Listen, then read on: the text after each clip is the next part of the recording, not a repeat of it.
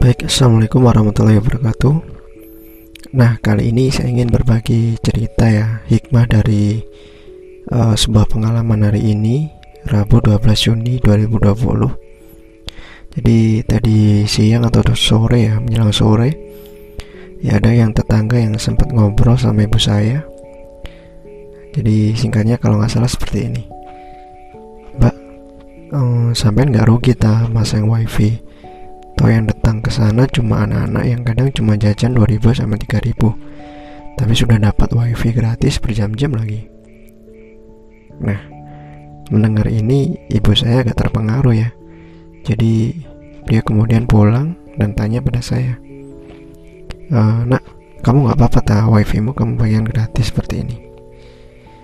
Hmm, mungkin kalau uh, tanpa disadari ya fenomena-fenomena seperti ini banyak terjadi di sekeliling kita. Jadi orang itu menilai baik buruknya perilaku dia hanya dari keuntungan semata. Seolah-olah perilaku A itu baik, perilaku B itu benar ketika apa? Ketika memberikan keuntungan. Menguntungkan gitu ya.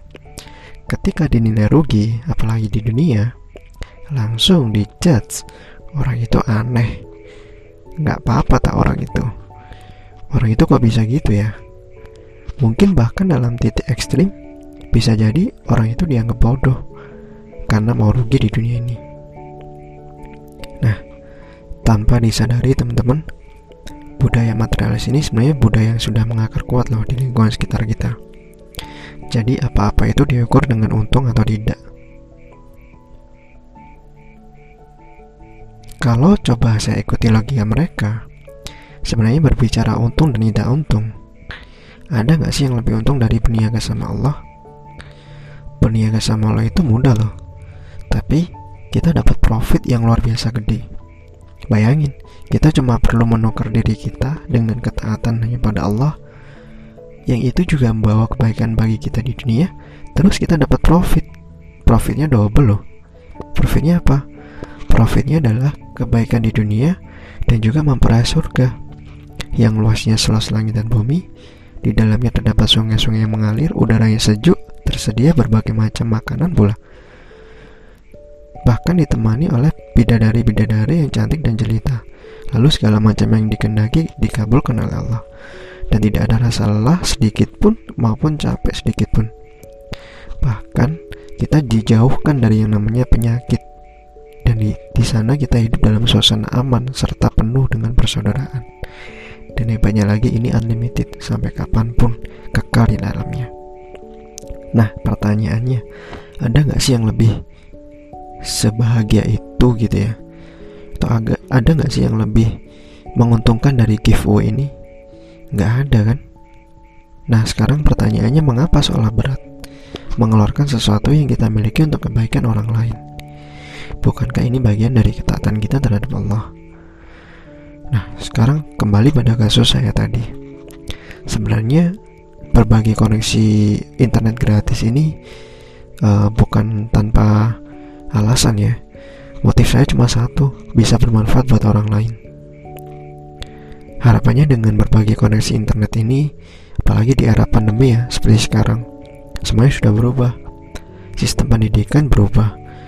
Biasanya di sekolah, kini dari jadi di rumah Tak jarang adik-adik kita juga mengalami kendala teknis yang buat mereka bad mood dalam mengerjakan tugas maupun belajar dari rumah. Lalu ketika banyak juga yang kena PHK atau kesulitan mencari pekerjaan atau mereka yang sedang menjalankan bisnis lalu tiba-tiba macet karena banyak akses yang ditutup. Nah, di sana saya coba untuk berikan fasilitas ke mereka. Fasilitas apa? Ya internet tadi. Harapannya bisa mudahkan sih Memudahkan dalam hal apa? Paling enggak hal-hal sederhana. Yang pertama, memudahkan mereka adik-adik di kampung yang barangkali butuh koneksi internet karena terpaksa harus belajar dari rumah. Memudahkan mereka yang berjalan secara offline agar mereka bisa mulai belajar bagaimana dunia online.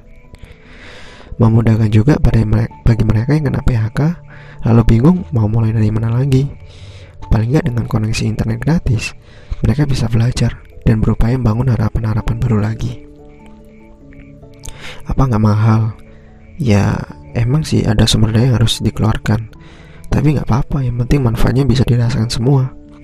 Toh dipakai sendiri juga percuma. Nggak ada kebaikan yang tertular kan? Nah kenapa ini bisa saya lakukan? Saya terinspirasi teman-teman dari kisah seorang sahabat Usman bin Affan.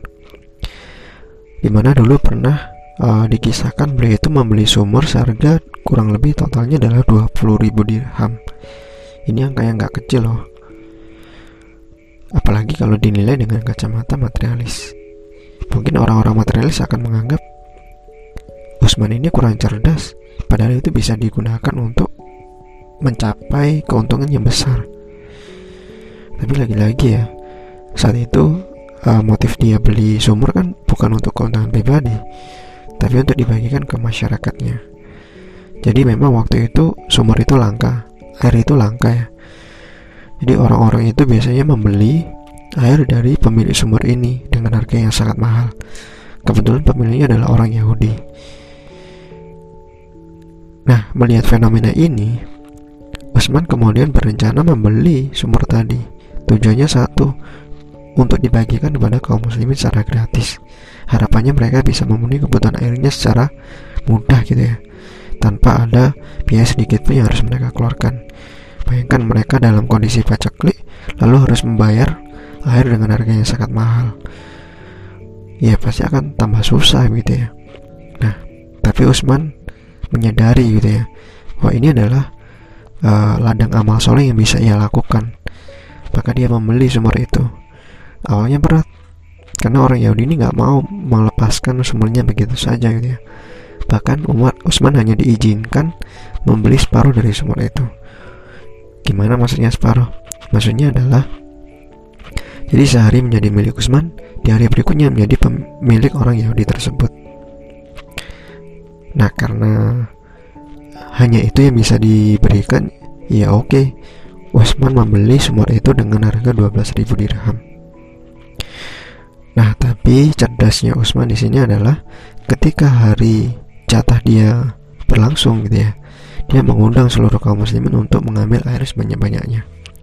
Sehingga keesokan harinya mereka nggak perlu beli ke orang Yahudi tadi. Nah, dengan cara strategi ini, orang Yahudi merasa rugi. Karena di hari di mana ia uh, memiliki jatah sumur, ternyata orang-orang sudah punya persediaan air Nah di situlah akhirnya sumur itu dijual sekalian gitu ya. Lalu dibeli oleh Umar dengan harga 8000 dirham lagi. Jadi total sudah 20.000 dirham yang dikeluarkan Usman untuk membeli uh, sebuah sumur tersebut. Akhirnya Alhamdulillah dari apa yang dikorbankan oleh Usman ini kaum muslimin pun menjadi tidak kesulitan gitu ya untuk mencari air. Nah bukan hanya itu teman-teman Hebatnya lagi, sumur itu masih ada loh sampai sekarang. Dan kabarnya, sumur wakaf Usman ini dimanfaatkan oleh Kementerian Arab Saudi untuk mengairi perkebunan dan ladang kurma yang ada di sekitarnya. Masya Allah bukan? Mungkin analogi saya terlampau jauh ya. Kalau dibandingkan dengan Usman tadi, saya belum ada apa-apanya. Pengorbanan saya masih kecil. Tapi paling tidak, di sini ada kisah inspiratif yang bisa kita petik bersama. Jadi, berbagi demi kebaikan itu tidak akan pernah rugi. Karena Allah juga pernah menyampaikan dalam Quran surat Al-Zalzalah ayat 7 sampai 8. Famay ya'mal miskal daratin khairan yarah. Jadi, barang siapa yang berbuat kebaikan sebesar zarah pun, niscaya dia akan melihat balasannya. Dan barang siapa yang mengerjakan keburukan sebesar zarah pun, niscaya ia akan melihat balasannya pula. Jadi, jangan pernah ragu ya berbuat baik sekecil apa pun itu. Dan kalau kalian minder, bisa nggak ya jadi orang baik? Pesan saya satu, mulailah dari kebaikan-kebaikan kecil secara kontinu. Insya Allah, kita akan terbiasa untuk menjadi lebih baik dan lebih baik lagi. Jangan pernah bosan ya menjadi orang baik. Keep istiqomah.